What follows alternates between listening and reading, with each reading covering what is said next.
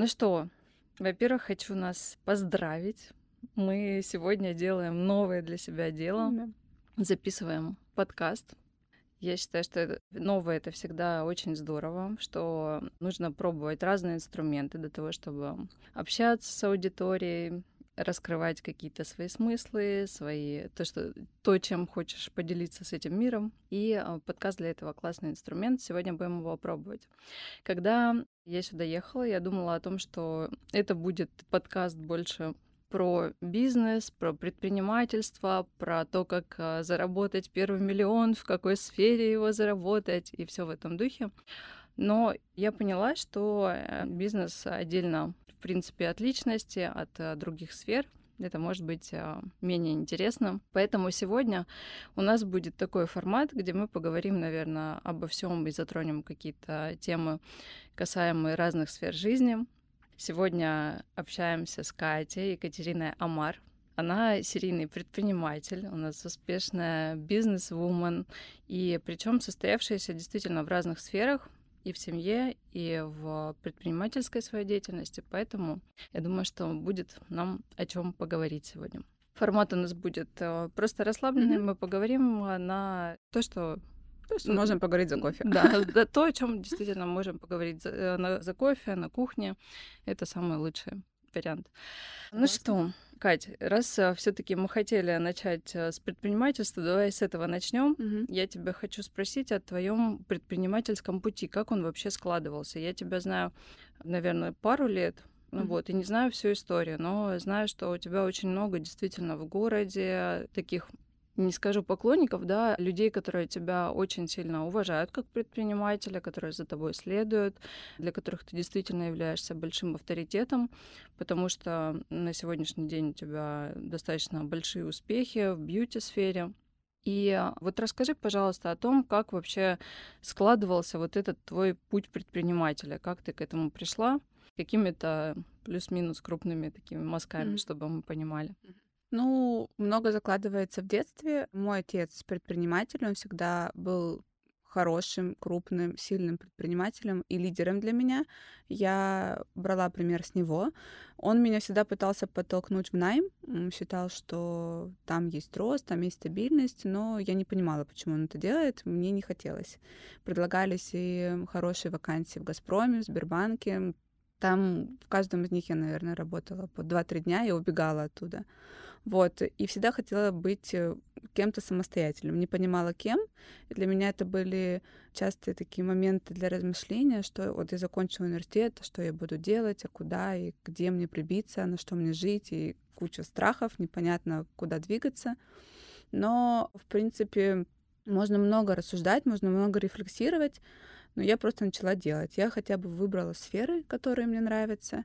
И, э, слава богу, как бы у меня был стартовый капитал, мне было у кого попросить. И это, конечно же, большой плюс для старта любого бизнеса.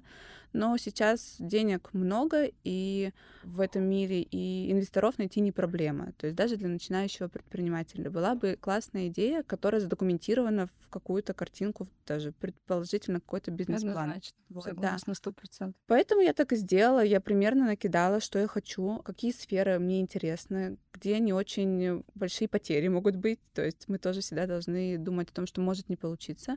И многие стараются всегда начать с каких-то больших проектов, то есть много денег сразу вложить. Я начинала как бы с маленькой студии. Мне всегда нравилось бьюти. Ты от- отк- открыла студию именно маникюра был. У Да. тебя первый, это прям первый Да. твой бизнес был. Это был мой первый бизнес, да. До этого я, наверное, вот работала там неделю там, неделю там. В принципе, никогда не работала. Не было у меня такого, что я стремилась с 15-16 лет зарабатывать деньги. То есть такого нет. То есть я всегда жила в достатке благодаря родителям. И на самом деле я иногда задаюсь вопросом, откуда у меня вообще был стимул, что работать, потому что, ну, можно было не работать. Откуда?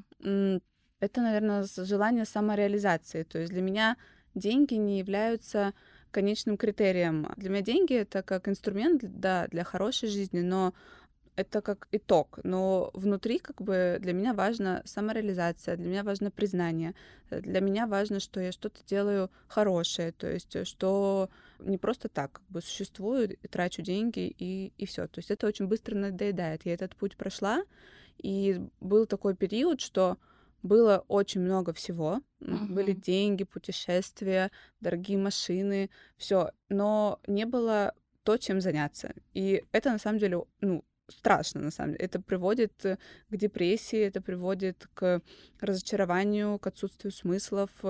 Ты как бомж, короче, богатый такой. Просто Да, метаешься из понимаю. одного города в другой город и не понимаешь, что тебе делать в этой жизни.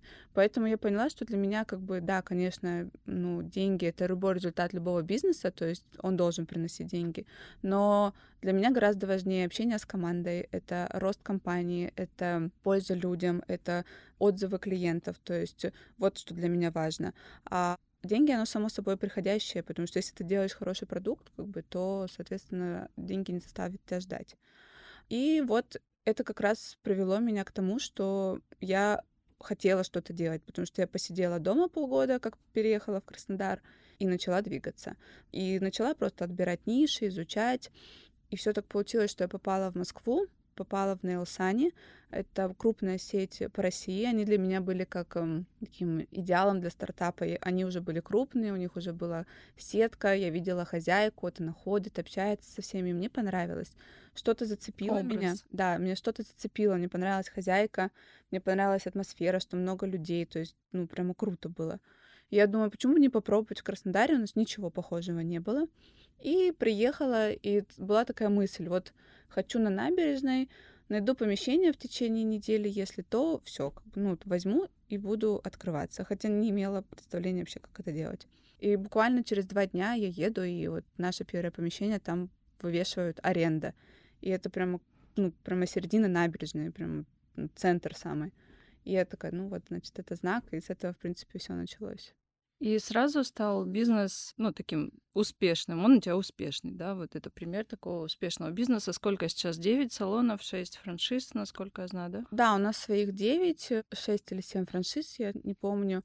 И как бы сейчас мы еще, у нас достаточно Магазин. крупное ответвление, это товары, потому Мгм. что это новое направление, и оно успешное и прибыльное тоже, в принципе. Ну, конечно, Днём это сейчас очень а, а, актуально после того, Да. как мы перестали быть в доступе к, ко многим брендам. Ты- Сейчас это необходимое просто. Да, и ты вроде бы двигаешься, кажется, что вот что-то как-то медленно, а потом ты смотришь так вот, когда рассказываешь, смотришь, э, и ну, ничего не медленно, на самом деле. Достаточно быстро, и эффективно. А за сколько вот за сколько лет получилось выстроить сеть? Ну, вот нам в этом январе будет 8 лет. Мгм. Да, получается, что 8 лет мы в этом бизнесе, и самое главное, что как бы мы ищем под ниши в нашей нише, то есть э, мы не застопорились только на студиях, и для меня это всегда как совет для других предпринимателей, что и я тоже прошла эти ошибки, что многие пытаются выскочить из своей ниши, если они чем-то Да. занимаются, и искать что-то новое. Но туда уходит очень много энергии, и зачастую ты опять заново начинаешь весь этот путь. Может быть, по разным причинам. Надоело, там, остановка роста и так далее. Но очень круто, когда ты можешь найти под нишу в, своё, в своей же де- сфере деятельности. То есть, э, если это вот та же самая индустрия красоты, то это продажа косметики, обучение, там, производство расходников, все что угодно. Если это рестораны, то это может быть и, и доставки, и организация праздников, и те же самые посуду, то есть, ну, все, что связано с, с этой сферой, а не так, что ты, например, занимаешься то же самое салонами и уходишь в рестораны. Это абсолютно разная Согласна. сфера. Поэтому для меня это тоже находка и такое самовытекающее решение заниматься дальше косметикой. Да. А что вот дальше? Какие сейчас твои планы? Как бы тебе еще хотелось реализовать? Что еще? Какие ближайшие? Ну вот мы с тобой делаем проект сейчас по консалтингу твоему, где сейчас как раз у нас стартует фокус-группа, будем изучать, будем выстраивать линейку продуктов, но в целом это про то, чтобы передавать свой опыт, да, свои знания. Ну, насколько я понимаю, тебя сейчас эта история, она тебе интересна, это классное направление. Вот скажи пару слов об этом, пожалуйста, как ты, как ты себя вот в этом уже начавшемся пути чувствуешь, когда ты передаешь уже наработки свои другим людям. По сути, они могут быть, ну, это не конкуренты, да, но это люди из твоей ниши. То есть, если у тебя какое-то сопротивление, может быть, по этому поводу, что ты же вот долго собирала свой опыт, прошла там через а, многие свои какие-то сложности, и сейчас ты передаешь уже и сокращаешь, по сути, людям дорогу, да, и срезаешь углы там, где они могли бы там свои, свои шишки набить. Вот а, какие чувства по этому поводу? Ну, я всегда любила помогать, я никогда не была жадной на информацию, и мой муж что говорит, что я слишком много рассказываю всем и не беру за это деньги.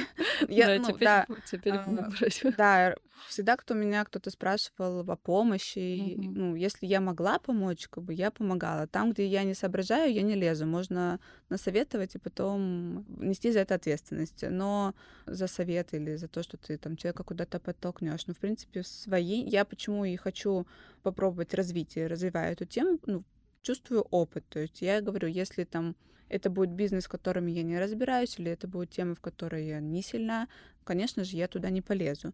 Но я готова работать, э, и мне интересно смотреть э, на рост э, людей, девушек, которые именно из моей индустрии. Uh-huh. Я их не считаю конкурентами, потому что рынок очень большой, и я, наоборот, рада буду, что, например, слабые игроки будут уходить с рынка, и больше да. будет сильных ребят появляться с интересным продуктом. Абсолютно. Да, как бы клиентов хватит на всех.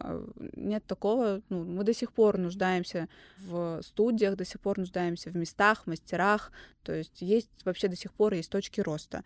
Большие города растут, э, и много приезжих, э, поэтому нет, кон- как конкурентов я их не рассматриваю. Я их рассматриваю больше как э, напарников в бизнесе, uh-huh. как тех же сосферников. Ну, которые, вы растите да. сферу, по сути, растите да. в нее. И в было бы, да, и было бы очень круто, если бы на самом деле люди в одной сфере умели договариваться, потому что у меня был как бы опыт, он не очень удачный, когда у меня было желание договориться с крупными сетями нашего города, чтобы мы заказывали, например, общие расходники. И это было бы дешевле, это было бы там какой-то склад большой, откуда бы все все брали. Или, например, не ломать рынок, сделать его честным, то есть потому что один ставит одни проценты, другой другие проценты. Таким образом ты ломаешь рынок, ломаешь зарплаты. Есть рынок труда. И приходит какой-то новенький и говорит, я там буду платить на 100 тысяч больше, Маша. Угу. А ты не можешь, то есть у тебя уже есть система. И я пыталась говорить с крупными вот ребятами в Краснодаре, но все такие злые, завистливые, и они даже просто не выходят на контакт. То есть в такой степени тебя, мне кажется, ненавидят в душе, что, ну, даже просто не отвечают. Ну, как минимум, я считаю, что это, а, непрофессионально, б, это значит, что они не уверены в себе, и ну и, может быть, рынок не готов, потому что я знаю, что как бы в Москве, уже в Европе к этому нормально относятся. Собираются прямо сферы определенные и думают, как решать те или иные проблемы. Абсолютно. А у нас прекрасно. друг на друга пока что крысятся, друг на друга грызутся, там, подставляют, засылают гонцов, и ну, это все. То есть лишь бы украсть там кусок хлеба от конкурента. Поэтому, да, е- поэтому я говорю, есть куда расти. То есть Будущее точно... за коллаборациями, да, да. это однозначно, да, и э, мы выигрываем, когда мы все в выигрыше. Да, я и, к сожалению, да, это не понимаю. То есть, ну, у меня тоже был такой момент, где я там завидовала, где кто-то лучше, то есть э, где я меня прямо злила, что, то есть и хотелось, ну, напакостить, вот. Но потом просто ты такой посидишь, думаешь, а ну для чего тебе это, то есть, ну заработать там на 100 тысяч больше, там, ну нагадить другому, ну нет никакого смысла. Я по-другому взглянула на это, но вот, э, к сожалению, те люди еще смотрят, как я до этого смотрела, то есть и но у меня был момент, что я встречалась с собственником э, Лены Лениной, который сам на меня вышел и который хотел сотрудничать, uh-huh. но мы не договорились по условиям. То есть, э, так как мы два лидера, но есть еще один третий лидер, который не захотел с нами идти на контакт. Ты сейчас сказала, я вспомнила про эту сеть, но сейчас ее по-моему, ну, нет. Ну, сейчас, да, сейчас там больше, наверное, он хотел с нами сотрудничать, чтобы выжить, но... Они как... ушли с рынка? Они не ушли, но у них од... осталась одна студия всего лишь. Хотя, как он строится, рынок, то есть э, была Лена Ленина, и никого не было в городе, и все клиенты были у них в основном. У них там было пять студий, куча людей, то есть они как прародители, можно сказать. Это моно, моностудия, uh-huh. это идея, да, ее реально Лена Ленина, можно сказать, uh-huh. привезла. и осуществила в России. Вот, потом пришли как бы мы, крупные игроки на рынок, и, получается, все перебежали к нам, вот, и потом начали другие открываться, то есть, и вот так вот оно циклично все, все ходят по одним и тем же местам по кругу, то есть, кто куда, кто куда. И вот я и думаю, что было бы круто, если бы это был какой-то пул большой, то есть крупный, где общие объем мастеров, например, там. Все бы зарабатывали, Ну, например. это как профсоюзы, да, там в Америке, которые да. поддерживают Но э, я свои- не очень, да, понимаю, как это все вот объединить, потому что люди должны быть за за это, а здесь э, конкуренты против, они только думают, как э, ну не не экологично забрать мастеров, забрать клиентов, и я тут вообще услышала из вот Питере сейчас была прямо истории, которые меня удивили про насколько крадут рекламу даже, то есть э, компании нанимают человека, хакера, который рекламу бюджета других переводит там на другую компанию. То есть если смежные, например, ниши, окна, и, например, там окна одни там миллион вложили в рекламу, это же видно, ну, какой объем денег вложен на Яндексе, например, насколько идет оборот рекламы. И есть возможность украть эти деньги оттуда, то есть рекламу перезапустить на другую компанию. И это делают хакеры. То есть до такой степени люди не могут сами, что вот они уже так даже рекламу воруют. Но мне кажется, на этом бизнес не построишь. Это можно срубить какой-то, срубить, да. да, Ну, какой-то у нас до сих пор так и работает, куш. что Ну, хотят срубить. в долгосрок это же не, не рабочая история, не, не с точки зрения вообще души, не с точки Ну да. зрения бизнеса. Да. Это Но для меня, да, для меня построение сети вообще всего это больше для души, то есть для это больше для, чтобы глаз радовался, да. И поэтому мне очень важно, чтобы было красиво, чтобы были все опрятные, максимально следить за сервисом и все, а не для того, чтобы там чисто срубить капусту. То есть, ну, не в этом первоначальная цель. А ты училась за границей и достаточно много времени проводишь вообще да, за границей в путешествиях. Вот скажи, ты как оцениваешь наш уровень сервиса в бьюти-индустрии и за рубежом? Допустим, мы все-таки идем в ногу со временем, или мы уже отстаем, или мы наоборот впереди планеты всей. Потому что есть такое, что да, кто-то говорит, что вообще русские мастера, там русские, украинские самые лучшие, да, везде за границей, и всегда их ищут. Твое какое наблюдение? Мы где в этой цепочке пищевой? Ну, на самом деле мы, я считаю, что мы лидеры. То есть я много где была, и раньше почему-то у меня было ссылаясь на европейское качество. Но европейское качество как такой образ, потому что европейское качество салонов — это далеко не пример для подражания. В общем, европейское качество сервис в отелях, красота, там все вот эстетика, даже больше эстетика города, то есть такое, оно, да, оно завораживает и привлекает много туристов, людей, но именно сама индустрия красоты далеко позади нас. Ну, потому что люди там особо не уделяют этому много внимания. Я долго жила в Швейцарии и путешествовала в Франции, Италия, Германия. Женщины не ухаживают за собой. Они не знают, что такое там, элементарно ботокс, даже они его до 50 лет не ставят. То есть там для того, чтобы получить разрешение на, ну, на то, чтобы делать инъекции, там нужно 7 кругов ада пройти. Просто это не так, как у нас. И это, с одной стороны, хорошо, с другой стороны, плохо. Там, например, для того, чтобы работать с кутикулой, то есть режущими инструментами тоже, то есть чуть ли не два года нужно учиться. Очень сильная бюрократия. И поэтому из этого очень высокая а, стоимость на услугу, налоги высокие. Там чаще всего мастер сам на себя работает. Какие-то крупные сетки, там красиво, но сервис нулевой, качество нулевое. Поэтому все в Европе ищут э, чаще как бы какие-то маленькие местечки, как раз русских, белорусских, украинских мастеров, которые делают очень хорошо. Ну, потому что именно европейцы, они неопрятные, они быстрее, быстрее, быстрее, за 20 минут укладку как бы помыть. И кроме эстетики красивого салона ничего за этим нету. В Дубае та же самая история. То есть я думала, что только Европа, но Америка и Дубай, они, как Дубай сейчас для всех это такое место привлечения, и всем кажется, что там очень круто открывать бизнес, это тоже отдельная тема. А, Я там тоже изучала сервисы, и там также. Ну, есть, давай коснемся этой темы, она действительно актуальная. Многие бизнесы пошли в страны Да. Мена, и сейчас э, я думаю, что первая волна, да, она, наверное, немножко отходит уже, но я уверена, что будет продолжаться. будут продолжать развивать проекты, и Поэтому вот интересно твой взгляд на это, как все-таки стоит туда идти, не стоит, пойдет а Лакью нет. Ну, он, может быть, бы и пошел, то есть я не отрицаю. Здесь э, много вопросов вставало, хотим ли мы там жить. То есть если туда открываться, туда нужно переезжать жить. Готовы ли мы там проводить, там, можно сказать, 10 месяцев в году?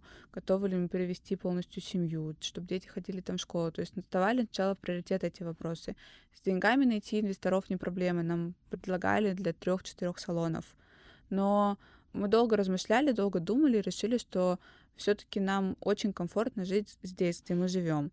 Образование не проблема, детей можно куда-то отправить. Но я не готова проводить 10 месяцев в году в Дубае. Но Мне как там же некомфортно. идея про то, что зона комфорта, она губительна, особенно для предпринимателя? Ну, зона комфорта какая? В плане роста мы не останавливаемся, мы растем. Зона комфорта, имею в виду, что мой дом, моя машина, там, так как я живу ежедневно. Нужно разные зоны. Зона комфорта в чем? Что, что ты не развиваешься, потому что ты уже уютно тебе сидеть.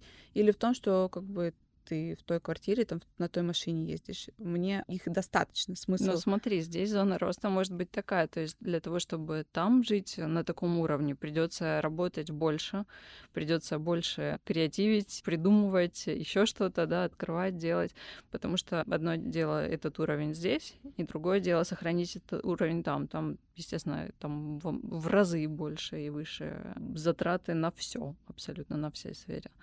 Вот, поэтому насколько ты вот э, все-таки адепт того, чтобы эту зону комфорта сохранить, и э, считаешь ли ты правильным для предпринимателя, что да, ты все равно для себя ее сохраняешь, либо нужно делать этот апгрейд и э, себя как-то вытаскивать из нее для того, чтобы достигать новых высот. Вот какое у тебя видение здесь? Ну, оно немножко поменялось. Раньше я прямо газовала, не думая вообще темпах и о том, будет ли комфортно кому-то другому.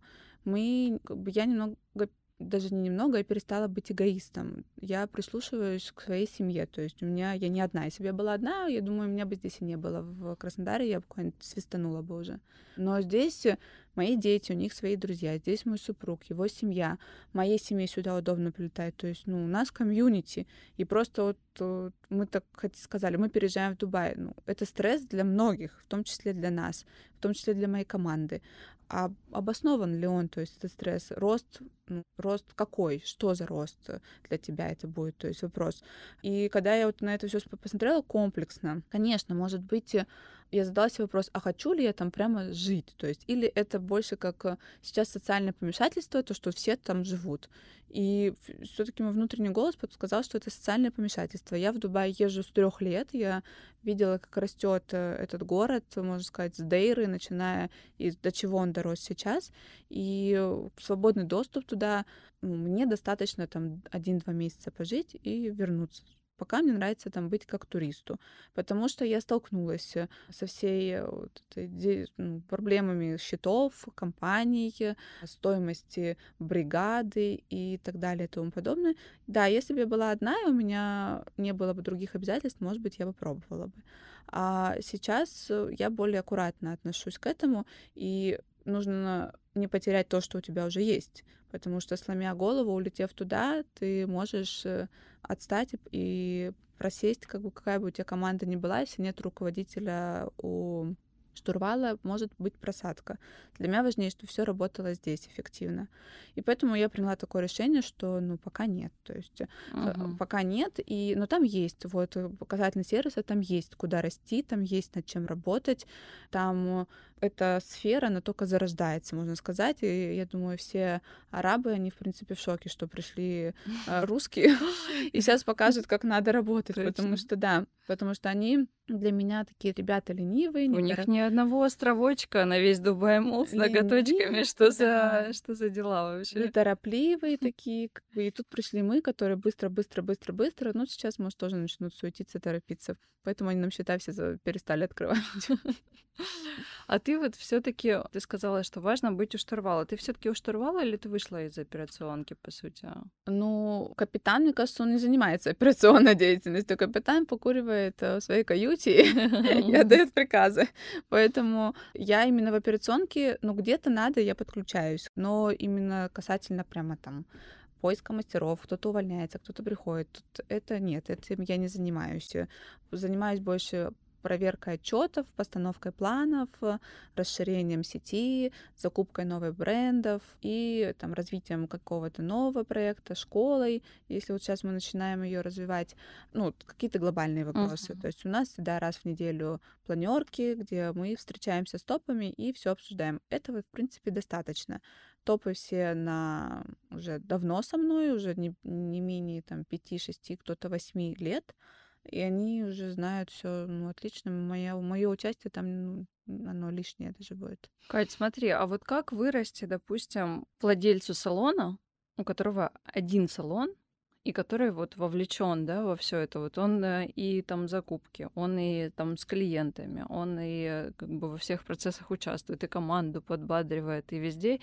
И вот я знаю, что у многих есть такая задача, но это вот первая ступень масштабирования, да, когда ты себя преодолеваешь, чтобы оттуда выйти и идти дальше.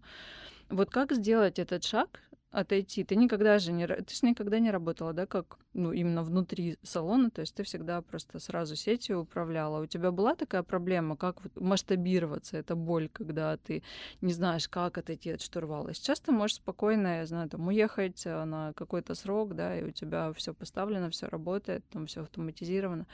А вот как перейти от э, вот этого операционного управления к бизнесу, построение к бизнесу, к масштабу уже? Ну, в моем случае надо забеременеть. Все решается само. А, вот, э, ну, как бы я отошла так, да. Но, в принципе, здесь э, я знаю ошибку многих отсутствие доверия. Убеждение, что кроме меня никто лучше не сделает. У многих такое я самый умный, без меня все развалится. И я даже знаю круп, руководителей крупных компаний, которые штат там под 500 человек, которые все равно так размышляют. А я, ну, у меня всегда с доверием, окей, проблем нету, пока не будет доказано обратное. Я всегда всем даю шанс. И никто просто не не подвел меня. Как бы тем, кому я отдала штурвал, то, тот же самый, управлять, когда ушла в декрет. Ну, не ушла в декрет, мне нужен все равно был перерыв. Я понимала, что я уже не справляюсь. Я просто доверилась тем, кто уже со мной работает и кто так же, как и я, внутри системы развивается. И этим людям не страшно. То есть извне мне, может быть, было страшно кого-то пригласить. А здесь я не боялась. Я просто повысила, себе урезала, другим повысила с перспективой на рост. И таким образом это позволяло мне масштабироваться, заниматься открытием, именно открытием новых точек, потому что я понимала, что моя операционная система, она под присмотром.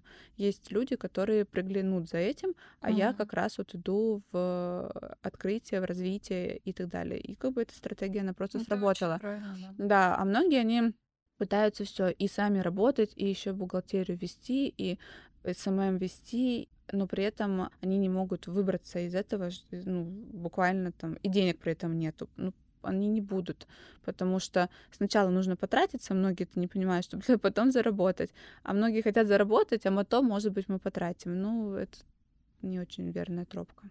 Да, это очень важная мысль на самом деле. Первое, да, что в масштабировании, мне кажется, это как раз-таки вот психологический момент, когда ты допускаешь мысль, что кто-то может действительно делать лучше тебя и за тебя, и ты отдаешь. А второй момент это э, понимание того, что действительно нужно вкладываться, потому что и что предприниматель ест последним, да, когда ты уже вот команду все и отдал, все всех взрастил. Да, здорово. Хочу тебя еще спросить по поводу баланса. Знаешь, э, вот уже от бизнеса немножко перейдем к такому, к жизненной истории. Ты реализована не только в бизнесе, реализована в семье. У тебя двое прекрасных детей, у тебя ожидается третий малыш. Вот, и скажи, как вот этот вот секрет, ну, выглядит, как будто бы ты действительно нашла, да, его, как будто бы ты вот смогла уловить этот баланс между работой, семьей, какими-то своими увлечениями, своей жизнью, потому что видно, что ты жизнь живешь, что ты не просто там в работе, да, и где-то что у тебя есть там, а, и помимо этого еще много всего, и место для развития, для роста, и для своей дальнейшей реализации. Вот как а, есть какой-то твой такой секрет, как можно грамотно организовать вот это колесо, так скажем, баланса жизненного? Как к этому прийти? Это просто шло само собой, либо ты это был осознанный путь, и ты выстраивала, или это ну просто вот а, так сложилось? На самом деле, вот что интересно, с тайм-менеджментом у меня полнейшая проблема. Я не умею выстраивать свой день, у меня нет четкого расписания. Uh-huh. Это даже был запрос на моих сессиях с психологом, что меня бесит, что я не могу научиться выстраивать э, расписание. То есть у меня нету его. Я потом, я часто забываю, опаздываю, но умею выкручиваться. Выкручиваться умею. И что важно, решать то, что вот у меня в голове, то, что э, очень значимо на сегодняшний день. Вот я понимаю, что Например, завтра есть день, и у меня в голове там есть определенные вещи, которые первостепенные. Uh-huh. На остальное уже по факту. Вот. И если это, например, дети, то есть у них что-то очень важное, выступление, не знаю, врачи, там, ну что угодно, работа сдвинется, пойдут дети первым местом. Если я, например, понимаю, что это, например, там, важная встреча там, для моего супруга, или нам нужно куда-то поехать, э, что-то вместе сделать, побыть с ним нужно быть, я первое побуду с ним, как бы, а потом уже сдвину дальше. Ну вот прям вот по-настоящему всегда ты подвинешь даже бизнес-дела, там важные ну, какие-то да. да, я... рабочие истории, но поставишь там вперед э, как бы семью, даже если это не какие-то там экстренные, да, там заболел там или еще что-то, а вот я не знаю, там... Не всегда. Например, сегодня у меня тоже, я, как всегда, ничего не записала себе. Вот. И сегодня я забыла, что у меня в три важный врач у ребенка, то есть, uh-huh. который я не могла переписать. И я понимаю, что в два мы договорились с тобой, но как бы это важнее для меня, потому что как бы, ну, ребенка я могу там делегировать ну, в голове оно как-то само складывается, потому что здесь за меня никто не поговорит, а водителем может послужить кто-то другой. И вот таким образом выстраивается... Ну, ты внутренне чувствуешь, выстраивается, где нужно. да, как бы что приоритетнее для тебя. Сегодня как бы приоритетнее именно вот побыть здесь, э, поучаствовать, так как здесь меня никто не может заменить. И вот как-то вот так вот выстраивается все это. Это интуиция, либо это как вот строится. Интуиция. Ну да. Потому что я говорю, какой-то план, что-то, у меня никогда этого не было, я не умею это делать. Я начинала куча книжек по тайм-менеджменту читала, и все, ну, не работает для меня это. Я такой человек, вот, а мне чем жестче будет э, регламент там какой-то временной, тем больше я буду нервничать, и тем больше у меня все будет не получаться. Я вот пыталась его вести, и потом я думаю, ну, фиг с ним, господи, ну нет, у меня нету этого плана я, в принципе, много что держу в голове, но что-то забываю, ну, я найду на это решение. Как бы я всегда на них нахожу решение что-то кого-то попрошу. Это очень интересно, потому что я думала, ты наоборот такой системный, знаешь, человек. Нет, я системный, не системный человек. Нет, есть интересное такое направление, я про него узнала несколько лет, называется психотипирование. Uh-huh. И я познакомилась с интересной девушкой, которая очень глубоко в этой сфере, глубоко в этой теме. Я вот узнала как раз про психотипы людей. И вообще, когда ты если ты изучаешь эту тему, она очень сложная, но когда ты понимаешь, что за человек с тобой или кто ты, то перестаешься ломать, потому что мы по психотипу у нас заложено уже, кто мы. То есть мы структурные, или мы там яркие, интроверты, экстраверты, или мы больше творческие, или мы больше про чувства, про такое. То есть, конечно, и где-то два каких-то всегда будут самые сильные. А мы часто, например, там очень творческие и при этом про чувства, но пытаемся, ну, надо структуру. Ну, как бы ты по природе не такой. И ты, получается, начинаешь ломать себя. А часто контекст который вот ты себе навязываешь.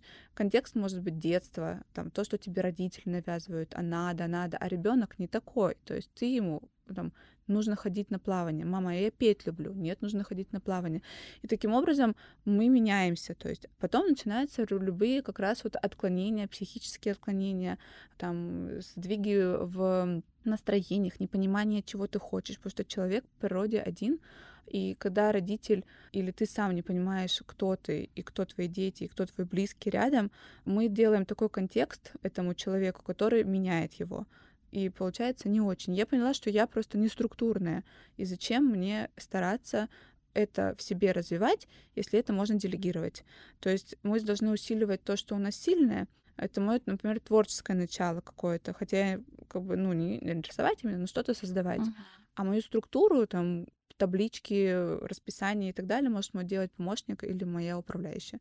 И после, когда ты это понимаешь, ты такой, а так можно было? Да, большой пласт напряжения да. снимается. А ты говоришь про психологию, психотипирование.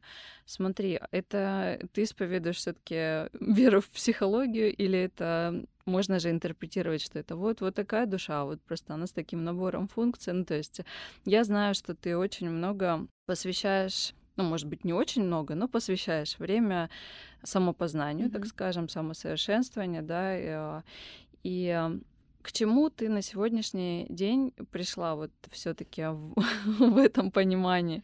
Да, я знаю, что а. у тебя недавно был опыт аяваски церемонии. Да, я тоже в свое время его прошла, и я всегда вижу людей издалека, у кого, у кого он, он был. Вот э, хочется твое какое-то мнение по поводу вообще, насколько важно заниматься да, таким самопознанием, насколько важно э, в него погружаться. Есть люди, которые прям погружаются, делают разные практики, да, кто-то в религии, кто-то там по-разному черпает информацию, пытается там, свое сознание чуть больше приоткрыть, или в этом нет какой-то необходимости большой, и нужно просто вот э, жить, радоваться каким-то житейским простым вещам, а, заниматься бизнесом, семьей, или вот, вот эта вот часть самопознания духовная, насколько она вообще важна, большое место занимает в твоей жизни. Расскажи, пожалуйста, помогает, может быть, тебе двигаться? Сейчас начинается на самое интересное. Самое интересное. Ради чего мы здесь сегодня собрались. Но сейчас для себя я сделала вывод держаться подальше от эзотерики. Что а, ты подразумеваешь под эзотерикой? Вот в том-то и дело, что ты подразумеваешь под эзотерикой. Это можно сказать, что то же самое наука, только которая покрыта магией. Uh-huh. Как бы это те же самые научные факты, но uh-huh. им придали мистики, им придали какие-то какой-то части недоказанные, там, что-то недоказанное, то есть и сейчас многие, ну и я на самом деле почему-то тоже олицетворяла эзотерику с духовностью. Был такой у меня перекос, то есть эм, я, да, делала и натальные карты, и нумерология, и как бы все этой ну, хрень, все, хренью кажется, я страдала, да. да. Большинство людей а, вот, а, да, но главное здесь, что я сделала вывод какой для себя — Первое — это прислушиваться к самой себе. То есть я... Сайваска для меня — это тяжелый опыт, и, например, я бы никому не рекомендовала, uh-huh. то есть лично я, потому что ты не можешь э, ну, такое нельзя рекомендовать, ты не ну, можешь взять есть, ответственность да, за... Да, то есть мне, нет, меня просто многие спрашивают, а ты порекомендовала бы? Я сама задавала такой же вопрос, как бы ребятам, которые проходили много раз, и что же не так с балды, решила проснуться и пойти на нее. Угу. Я тоже много узнавала, много изучала, и в первую очередь мне был интересен опыт других людей, которые, говорю, а как ты, ты бы порекомендовала? Там, говорит, ну вот, да, это крутая тема, главное запрос, там, туда-сюда. Я не доверяю видео, я не доверяю там разным статьям, потому что многое заказное. Для меня важно вот из уст уста, из первого проходца. И большинство как бы голосов я собрала, что в принципе неплохая тема, надо попробовать. Но здесь э, нужно на самом деле ну, глубоко задаться вопросом. Оно, во-первых, тебе надо, и что за ответы ты хочешь получить, и готов ли ты идти туда, где ты не знаешь, что, ты, что будет. Готов ли ты с этими ответами жить вообще и что-то вот, делать Вот дальше? для меня это, да, как раз и было вроде бы все есть, вроде бы все хорошо, там ты в себе там копаешь, а ты все копаешься, копаешься, копаешься, копаешься, вот все пытаешься накопать, и самое главное непонятно, что ты хочешь накопать, что ты накопать, какой-то лучший вариант жизни, какие-то осознания, познания, в чем твой рост, и вся вот эта вот Белиберда, на самом деле. И Белиберда. Я, да, я, нет, я на самом да, я очень много, э, она мне очень много чего дала негативного и очень много чего дала позитивного. Позитивное это в первую очередь, что я никогда не ценила то, что у меня есть. Я всегда считала, что это, ну, есть и есть. И не благодарила даже за то, что у меня как бы все хорошо, что у меня семья, дети, бизнес, в принципе, все хорошо. Нет, я только вот, вечно мало, надо в Дубай переезжать, все в Дубае, а мы здесь. И вот, и все по такой теме. Денег мало, хотя денег нормально, много, но вечно, вечно недостаточно все. И вот так вот всегда начинался мой день с негатива. То есть я негативила по поводу всего. Это был, опять же, плюс и минус, то, что плюс это было точка, ну, как бы я всегда хотела двигаться, минус это постоянное недовольство жизнью, постоянное, вечно тебе мало. И вот опыт этот заставил меня немного приземлиться и осознать, что ну, до такой степени глупый мозг, который пытается вот это вечно гонку себе устраивать, что на самом деле насколько все прекрасно у тебя, у тебя все есть, у тебя все хорошо. И единственное, что наслаждайся и постепенно иди вперед. Не беги, не беги, не беги. А Это вот, вот вывод, который ты сделала. Да, я сделала такого. Наслаждайся. Да, наслаждайся. Не беги. Благодари, не Благ... беги. Но, но при этом прекрасно. Да, но есть и побочечка, которая. Мне кажется, если ты прожил, если ты глубоко понимаешь, что все все хорошо, благодари за то, что есть, да. наслаждайся моментом. Это же и есть, ну, это очень, как бы, моя философия вообще жизненная. Какой здесь, да, какой и... же здесь минус может быть? Это... Минус в том, что как бы поселились страхи определенные, потому что я такая, которая любит все контролировать. И для меня важно, даже если я что-то делаю и держу под контролем, или если я не держу под контролем, то рядом со мной должен быть человек, который мне поможет, который хотя бы, если что, поддержит меня, если я даже не могу контролировать ситуацию. А там я оказалась в такой ситуации, что ни контроля, ни поддержки. И ты оказался один со своими страхами, которые, казалось, вообще какие-то, откуда вообще они взялись. И как бы вот эти все плюсы, которые пришли, осознание, они же есть и минусы, страхи, которые с тобой теперь, и ты пока не, ну, не понимаешь головой, а головой навряд ли это можно понять, как с ними справиться которые не дают тебе жить больше так, как ты жил как бы раньше. И для меня это пока как какая-то такая головоломка, которую я не могу решить. Может быть, это еще просто действительно нужно дать время, потому вот. что то, что я слышу от тебя, на самом деле, это же один из таких главных, да, считается вообще уроков, которые там нас духовность любая учит, там религия, и это как раз-таки отпускание контроля.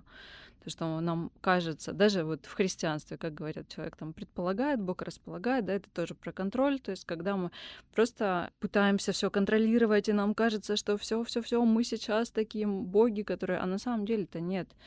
И смысл для того, чтобы вот у меня даже тело сейчас mm-hmm. говорит, да, вот когда мы этот контроль отпускаем, тогда начинает уже вообще совершенно по-другому все как-то складываться. Когда ты понимаешь, что, ну, да, вот здесь вот даже в предпринимательстве, да, эта сделка не получилась, да, это не пришло, значит, это было не в моей власти. Я сделал то, что там максимально мог.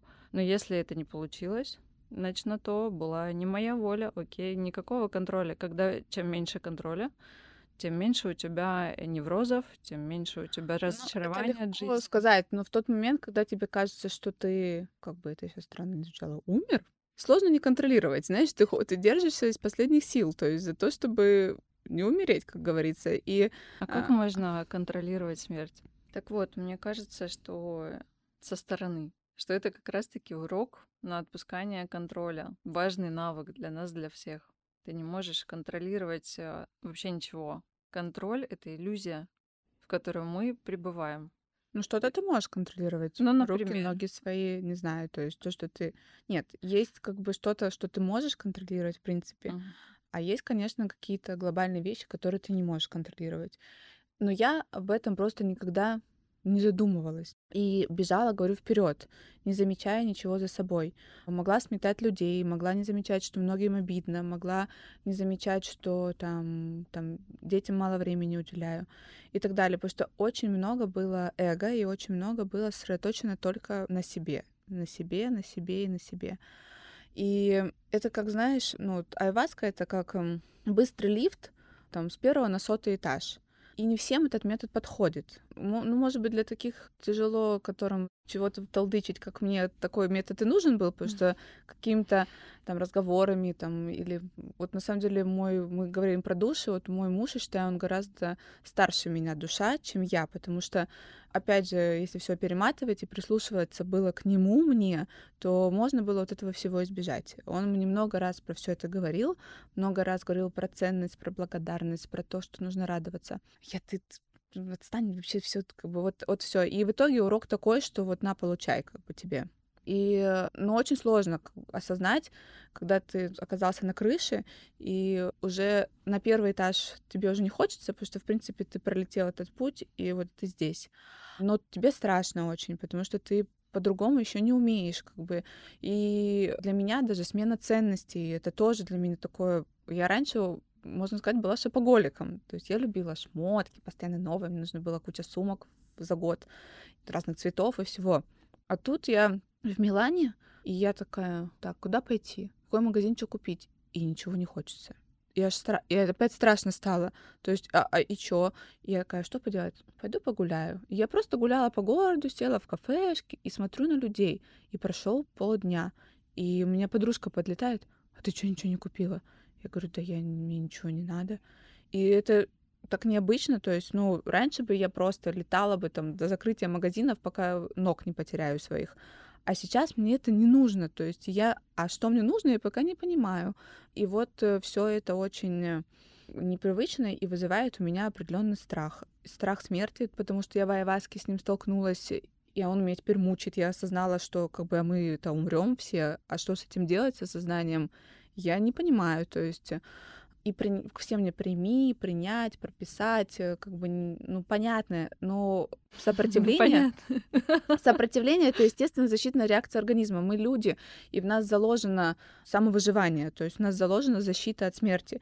И как бы сложно ее принять, конечно, это круто. То есть это уровень духовности, как бы определенный новый уровень, когда да. ты принимаешь, что ну оно так и будет. Я пока еще на той стадии непринятия, как бы я, ну, а я уже не могу не принимать, да. потому что мое непринятие вызывает у меня тревогу, вызывает у меня что что-то не так, и вот я пока бьюсь в конвульсиях, как говорится. Так надо перестать. Поэтому, да, эзотерика — это наука. И ты бы сделала шаг назад, ты бы хотела, чтобы не было этих осознаний, этого опыта. Э, Неужели ты бы вернулась сознанием вот к тому, к той жизни, когда просто для тебя там самая одна из главенствующих ценностей, там какая-нибудь покупка новой сумки? Ну, проще было бы, конечно. Ну, проще. Проще. Ты да. же уже знаешь, что есть другое. Да, проще, да, и я просто как и любой человек, не очень любит сталкиваться с трудностями. И люблю делегировать. Я научилась делегировать. И у меня это во всем отлично получается. А, а я не, не, не могу никому это делегировать, понимаешь? Мне Кому я это делегирую? Я даже психиатру пытаюсь это делегировать, а он мне возвращает засранец такой. Вот, поэтому э, тут я в такой тупике, что мне самой нужно это разрешить. И я не, не позвоню Виолетте своей управляющей, скажу, так, у меня тут страхи, я говорю, реши вопрос, вопрос реши. Вот.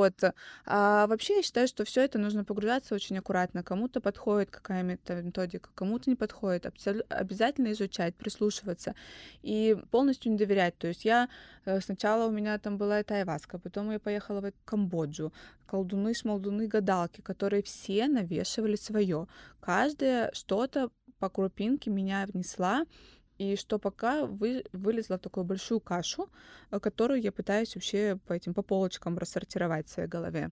И аккуратней, вообще в любом случае, аккуратней к этому относиться. Я больше за точные науки, вот как раз психология, астрология. То ну, есть... психологию тоже очень часто там и много критиковали, она не была точной, там, и, и, и сейчас, в общем-то, не является там какой-то, да, ну, она не точной, так... более признанная сейчас, да, но тоже прошла определенный путь, и нам сейчас все больше и больше открывается. Да, но здесь другой вопрос. Тут, если не квалифицированный специалист, она, ну, навряд ли может сильно тебе навредить. То есть ты, то есть здесь ты можешь сказать, я не хочу, и я пошел. А вот, например, в Айваске или там в любых там по таких, не знаю, церемониях, как комбо, там лягушки, ну там их много, псилоцибин, да, куча там есть. Я ты, даже не знаю. Да, ты там не можешь сказать, я встал, я пошел, как угу. бы все. То зашел, есть да. ты уже зашел. И есть у меня в моем обществе, там, в моем окружении люди, которые прямо кайфуют уже там 8-10 лет, и у них рост, и у них все прет, и они супер здоровые, от депрессии избавлялись и так далее. И болезни. И, и, да, и от всего. И то есть это иногда, и ты смотришь на это как на чудо. А на кого-то, ну вот э, как на меня. И я, ну, пока больше вижу минусов все равно, чем плюсов. Угу. Плюсы, конечно, есть. Но я на этом пути стараюсь разобраться просто со всем этим. Я помню свою первую работу. И я совсем зеленая была, там 18-19 лет, и у меня была такая начальница, которая всех знала, которая была прям в тусовке богатых людей, значимых, таких, которые там у, все, э, у всех все схвачено. И я помню, она мне тогда говорила, Лера, вот посмотришь, у каждого свой экстрасенс, все на экстрасенсорике у всех людей. Я тогда смотрела и думала, боже мой, о чем она вообще? И потом уже только начала действительно смотреть, что очень многие люди, которые успешные, да, в своем деле, они действительно, каждый там а, обращается к чему-то, то есть есть это такая духовная составляющая. Правда, у всех действительно разная, но все либо в поиске, либо уже в конкретном эгрегоре, либо верим. Ну, кстати, таких не помню, но таких так много, что, да? да, таких много. И когда мне было очень плохо, мне первое время было очень плохо, я отходила не так, как у Пархаем, как бабочки, я отходила, господи, что вообще происходит и как я буду дальше жить. Я начала прямо углубляться, и многие поехали кукушкой. И таких людей, то есть ну, мне назвали как минимум там пять человек, которые не смогли справиться, которые, да, ну, не что? вышли. То есть они... Из за... вот этого опыта. Да, они застряли. И снова, ну, то есть они потеряли смыслы любые. И, ну, это тоже очень страшно. Ты ведь э, очень важно держать этот баланс между материальным и нематериальным. А они очень сильно улетели в нематериальное и не смогли. Это вылилось в психозы, в невротизм, в шизофрению и так далее и тому подобное. Ну, а это уже как бы болезнь, это уже другой уровень. Ну, вот как бы оно вот так вот. И здесь важен проводник очень важно, куда ты идешь, кому ты идешь, что ты собираешься делать, кто за это будет нести ответственность. Потому что, например, в России это точно делать нельзя, это все нелегально, это все покрыто, шито, крыто мраком, и потом ты крайнего не найдешь, если с тобой что-то случится. Как, например, случилось со мной, я делала это в России, и я, ну, никому даже ничего не могла предъявить или попросить о помощи, потому что у меня элементарно там все переписки удалялись, все удалялось, это uh-huh. все было тайно, потому что это уголовно наказуемо в России, как бы тот, кто это все организует. А, конечно, про родителей это всего Перу, там Мексика, Амазонка, да, там вот если ехать, то как бы туда и перелететь полмира как бы за этим, может быть, оно того и стоит, но точно не здесь. И поэтому и просто еще про духовность. Э, что для многих духовность значит разное. Для меня раньше духовность была это вот как раз что-то связанное с эзотерикой. Но потом я поняла, что духовность это ведь больше отдача, то есть э, то, что мы чаще как люди эгоисты берем себе. А быть духовным человеком — это отдавать вовне. Это может быть и благотворительность, это может быть какие-то полезные дела, это может быть помощь какая-то, то есть это может быть то же самое творчество. То есть духовность — это ну, очень широкое какое-то понятие, которое часто люди сильно, э, сильно сводят с религией или с эзотерикой, или там с магией с какой-то, для кого что, короче, это духовность. Но я вот пересмотрела это, и мне часто там по астрологической карте, по натальной даже, что там, после 35 тебе нужно больше в духовность. Там. И для меня, что это духовность? Тут я и полезла в эту эзотерику глубоко, а не туда полезла, в общем. Ну, как бы нужно... Бы, я считаю, что сейчас вот путь мой будет немножко другой в изучении именно, ну, развитии своей духовности. Я буду более бережно вообще относиться к себе, к окружающим, к моей семье, к близким, а, потому что все, что я делала до этого, это было очень опрометчиво, очень резко, дерзко и больше из своего эго. Ну, как-то так. Да, ты знаешь, а, я не так давно читала книгу, если не ошибаюсь, «Путь йога» называется. Uh-huh. И как раз в тему мне очень понравилась там притча.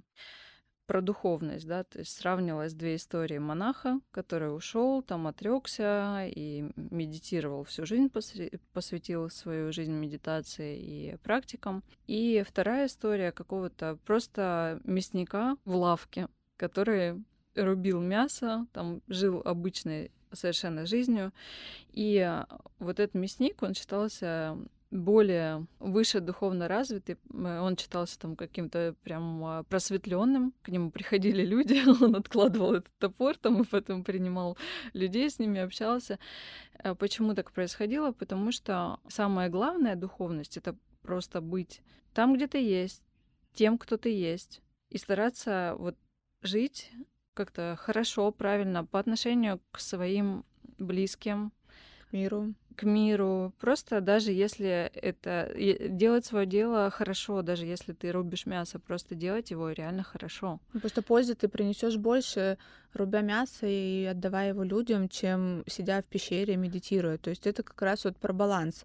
Монахи, они его не совсем умеют соблюдать. Они отрекаются от земной жизни, как бы уходят вот э, в служение и так далее. То есть, хотя им же не запрещено, они же могут, в принципе, общаться с социумом, что-то делать, но при этом быть верны как бы там Будде, там буддизму и так далее. Но многие просто вот это вот все, вот, все, все, все, все земное, все неважно, но ты же живешь на земле, как бы, ну, ты участвуешь в жизни этой земли. Вот, поэтому я понимаю, почему эту притчу. То есть таких притч много, где это была там чуть-чуть другая, там, что Будда или кто-то пошел в ад, а такой человек, как э, мясник, пошел в рай. И его на суде спрашивают, а почему? Он говорит, я всю жизнь молился. Он говорит, да твоя жизнь такая скучная была, что вот пускай ее там дьяволята и обсуждают. Он говорит, этот как бы жил насыщенной, интересной жизнью, у него все было. Жил. И грехи, и все, и там и достижения, и семья, и и рождение новых детей. Мы же все должны как бы дальше продолжать род. Вот, а у тебя что? У тебя так, ничего. Сейчас такая ТДН тема, знаешь, мы же все должны продолжать род. Ну не, нет, ну не должны, Сейчас то есть, ну... Уже, знаешь, очень много как бы пересматривается таких моментов, о которых можно говорить, что не все должны, что, может быть, и не надо. Очень много child-free, да, очень много как бы такой истории, когда мы какие-то сейчас каноны общепринятые пересматриваем такие там как ну, необходимость. даже не начинать эту тему, а то мы поругаемся. Я э, не высказываю какую-то определенную позицию, я констатирую факт, что в обществе ну, это да. пересмотр. Это не пересмотр... это здорово, мне кажется, это нездорово. Здорово в чем? Ну, э, смотря ну, где, да? ЛГБТ, есть... смена... Так, все, у нас сейчас жара. Э, то, что сейчас, например, читала статью, что в Испании с 12 лет разрешают детям менять пол, что это в школах туалеты с оно, и женщины не рожают, и как бы what the fuck. Но ты выходит, смотри, ты училась за границей, много проводишь да. времени. Это же... Э... Вот только поэтому я не хочу больше туда своих детей отправлять. Хотя я всегда придерживалась того, что мои дети будут учиться в Европе за границей. Но сейчас, смотря на все это, не дай бог они туда попадут. Как бы, ну, не дай бог мой сын будет э, носить юбку. То есть, но это же все равно навязанное. Они говорят, что мы не навязываем, но это же навязанное.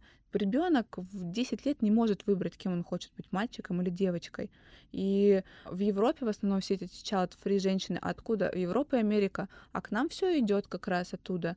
Теперь наши тоже сказали, мы тоже не хотим детей. Как ну бы... смотри, вот э, по поводу child free, извини, что я перебила, uh-huh. да, вот как бы, ладно, не будем там такие сильно жесткие uh-huh. там брать как, э, какие-то ЛГБТ и все прочее, но вот child free мне как бы понятная история на самом деле, потому что у меня двое детей, там у тебя сейчас трое, да, мамы, не поэтому мне понятно, но это э, очень здорово, и дети вообще отдельная история, которая нас тоже взращивает и э, заставляет вообще делать невозможное, обретать суперсилу там, где ее и не могло быть. Но я понимаю другую сторону. Я понимаю, когда люди отказываются да, от этой роли просто, ну, потому что искренне и достаточно часто себе, себе отвечают на вопрос о том, что ну, я не хочу. Вот у меня вот другой путь, я там себя посвящаю другой какой-то роли. Ну и окей, как бы с этим. То есть я против, наверное, каких-то навязанных историй. Я против того, чтобы была какая-то истина там в последней инстанции. А если ты внутри себя просто чувствуешь, что да, вот я хочу, я хочу, чтобы так было, то окей, не хочу, ну тоже окей, но что-то другое, значит. Ну, просто я читала книгу, где и смотрела там пару выступлений, где э, делали опрос у там около там, тысячи было взрослых людей за 70, за 80 лет. Их основные как бы счастливые моменты и то, о чем они больше всего сожалеют. Uh-huh. 90% у которых не было семьи, говорят, что они сожалеют, что у них нет семьи. То есть, ну, по, после там как ну, раз нам когда всегда кажется, что ну, вот. чего-то вот не хватает. Да, того, потому что, что они говорят, что ну, все это вот в основном почему child free? Реализация, там что еще, свобода, там путешествие, нежелание ответственности и так далее и тому подобное. После 70, как бы, ну, мы хотим прожить долгую, интересную, счастливую жизнь, это все не имеет значения. Ни реализация, ни свобода, ничего. Единственное, чего ты хочешь, ну, как бы это вот из книг было, ты хочешь тепла, хочешь заботы, хочешь внимания. И даже посмотрите, посмотри на наших бабушек и дедушек. Единственное, что они хотят, это общение с родными и семьей. Им ничего больше не нужно. Ни работа, ни новые. Им хочется просто быть рядом с нами. А вот ты вот так вот думаешь всю жизнь, а потом уже поздняк. Поэтому иногда нужно где-то думать наперед и не жить моментом, эгоистичным моментом. Потому что в основном все, вот, которых я child free знаю, девочек, которые я не хочу детей, они очень эгоистичны, ну, потому что они все заняты, слишком сфокусированы на себе, и никто никогда не будет готов к детям. Как бы ни женщина, ни мужчина. Невозможно подготовиться к ним. Ну, конечно, там, которые хотят, и до 35, до 40 у них нет, у них эта цель прямо стоит. Но так сложно там, там сказать, я хочу детей, Но, вот, может я быть, готов это к ним. Плюс, представляешь, вот ребенок получает там маму, которая не готова и не ну хотела, ну, и, в принципе, там смотрит на этого ребенка. Ну, тоже сколько там кейсов уже можно увидеть о том, что просто вот э, мамы, которые думаешь, ну ты вообще зачем как бы родила ребенка, зачем он не, тебе? Ну тут тоже такое же, да, конечно, это такой ответственный момент, и нежеланный ребенок это проблема, ну не проблема, это тяжело для ребенка остаться лучше тогда не надо детей, если, если в таком случае. Тому, если в таком случае, да. Но Окей. именно те, которые смотрят с точки зрения только своей реализации и не думают наперед, э, что мы все взрослеем, стареем там, и никто не молодеет, то я когда смотрю с такой точки зрения, мне бы очень хотелось, чтобы семья была намного больше, чтобы быть в кругу любимых, там, близких людей. Когда чем... ты к этому пришла? Ну, не знаю, у нас у меня никогда так не было. Привязка? Нет, нет, это еще, наверное, пришло до, до. То есть я, конечно, не хотела трое детей, но Но если оно дается, то есть, то значит оно дается. Я сейчас понимаю, что в принципе почему бы там и три, и четыре, то есть уже нормально. Ну, потому что есть на это сила, возможности. Но зато как круто, когда ты будешь уже старше, у тебя такая большая классная семья. А многие, вот, которые child 3, мне кажется, ну, не, ну, просто то же самое, что не думать в таком же ключе, в таком же контексте, как думаю я, там, как ты думаешь. Они думают только про то, что она будет гонять на Феррари с любовником в 75, и у Ну смотри, есть еще другая, на самом деле, история, да, вот э, я не знаю, как я сейчас скажу, тебе повезло, ну, и понятное дело, что это работа, а у тебя есть партнер, у тебя есть муж, с которым вы вместе очень долго, с которым вы опять-таки, насколько это считывается, вы с ним очень так а, соединены и uh-huh. синхронны, да, и двигаетесь как бы вместе. Но сейчас очень большая проблема у девушек найти досто... достойного, как бы, ну, не да. то, что достойного, достойного это как бы такая, да, история тоже. Да, в принципе, мужчину. Партне... В принципе, мужчину. Простите. Слеза. Это уже такая... Ну да, я знаю, что это проблема. Поэтому, чтобы родить ребенка, его же еще надо кому-то родить. И а, здесь, смотри, вопрос а, про отношения, да, вот тебя тоже хочу спросить. Опять-таки, исходя из того, что ты являешься для меня таким примером а, действительно красивых, гармоничных, счастливых отношений, вот есть от тебя какая-то рекомендация, как выстроить вот такие отношения, mm-hmm. в которых вы вместе и бизнес ведете, и детей рожаете, и синхронно как-то развиваетесь, да, вот как ты считаешь, вот Это, это что? Это повезло или это, или это ваша такая вот большая работа, которая там не видна на первый взгляд, да, но вы ее там регулярно проводите, я не знаю, может быть, к психологу три раза в неделю ходите? Да нет, э, но работа это, наверное, где-то шестого-седьмого года жизни, можно сказать, совместно, когда уже... Большинство браков уже раз, расходятся. Ну, ну, да, но вначале это было, как для меня всегда брак — это партнерство было. Я никогда, ну, хотя у меня мама всю жизнь просидела дома, но и как бы обеспечивала всегда нас папа. Но для меня это всегда ну, не было примером. То есть я хотела, чтобы было, чтобы я тоже была реализована. И первое это вот как раз партнерство, что для меня в первую очередь мой супруг это там не как он какая-то любовник там и так далее. Мой супруг это мой лучший друг, и с которым мне просто хорошо помолчать, там не помолчать, поговорить, которому я могу доверять, и с которым у меня равноправие, то есть какое-то понятно, что где-то в каких-то ключевых решениях он главный. Тоже это, это сознанием, говорю, пришло на шестой-седьмой год жизни не мериться яйками со своим мужем, угу. как, бы, как многие женщины это делают. Да. да. Они у нас уже, видишь, отросли. Да, и это на самом деле только портит твой брак, э, хотя то есть все-таки последнее слово должно оставаться за супругом. Ну, хотя бы так, хотя бы в кавычках. Вот. Ты, конечно, Вырезать. Можешь, ты, конечно, можешь повернуть это все в свою сторону, но через, если ты будешь прямо явно показывать себя лидером, то потом просто вот я сейчас была, когда на mastermind е, у многих проблема, что мой супруг как бы не зарабатывает там, или а у меня была проблема, что вот э, девочки э, зарабатывают, супруг не да, зарабатывает. Да, а у меня была проблема, что вот мы типа с супругом вместе работаем, мы уже так много лет вместе работаем, и хочется ну что-то раздельное, а потом как бы из диалога, из э, какого-то анализа, да мы сами так делаем, то есть мы сами занимаем место мужчины в семье, потому что мы сами там, да это мы сами сделаем, да мы сами заработаем, да вообще, ну как бы, а, а мужик такой, ну ладно, ну делай сама все, если ты такая умная. Но а в обратную сторону мы предъявляем к нему претензии. А мужчина очень легко адаптируемый, подстраиваемый. То есть он смотрит, касса занята, которая зарабатывает, которая там все делает по дому, по тому, по тому. Ну, он такой, ну ладно, я полежу на диване, в принципе, это мне делать нечего. То есть женщина, ну, правильно говорят, шея, голова, то есть она направляет, и куда ты направишь, туда он потечет. Если ты сама все за него делаешь, ну, ты его на диван и направишь. Ну, а ты Поэтому... какая? Ты прям э, такая девочка, девочка в отношениях? Не, я не девочка, я вообще не кошечка, я не девочка. Ну, вот все, что ты сейчас говоришь. Я говорю, это для меня новое сознание. До этого, почему начались какие-то проблемы, потому что я слишком много качала своих прав, и это начало, ну, говорить, что, типа, ты, ну, надоело это делать, ну, перестань со мной мериться.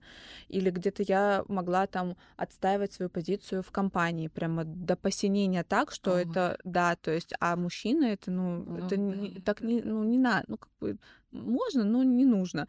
Это тоже неуважение немного к твоему партнеру. И вот так вот потихонечку, потихонечку ты, помимо того, что я всегда считала, что мой супруг это номер, там, номер один, мой лучший друг, и и, и, его всегда смотрела как больше даже... Я вообще считаю, что нужно выходить не сердцем, о, не головой, то есть не сердцем, а головой замуж выходить. И гормоны не очень быстро проходят, и потом ничего за ними не остается. И вот эти быстрые выскочки, которые, ну, не в обиду никому, которые там один-два месяца встречаются и потом женятся, а потом удивляются, почему они разводятся, ну, так нормально, ты вышел, вышел точно не, не серьезным решением, как бы принял это решение, а оно у тебя было такое гормональный всплеск на фоне того, что нам хорошо вместе путешествовать, я не знаю. И потом понеслись разводы. Мы встречались долго, три года, и, в принципе, мы уже все знали уже и пожили вместе, и все. И это было осознанное взрослое решение, без каких-то там эйфорических там ой ми-ми-ми-ми-ми-ми. То есть это прошло у нас уже. И, в принципе, из-за того, что мы вошли как взрослые в этот брак, мы, получается, у нас ну, и вот это все двигаться только на улучшение.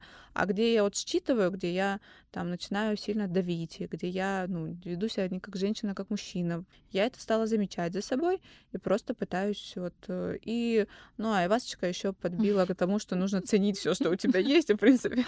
Да, я только хотела сказать, что надо все-таки, все-таки видишь, тебя благодарить надо, есть за что. Это очень, очень, очень круто.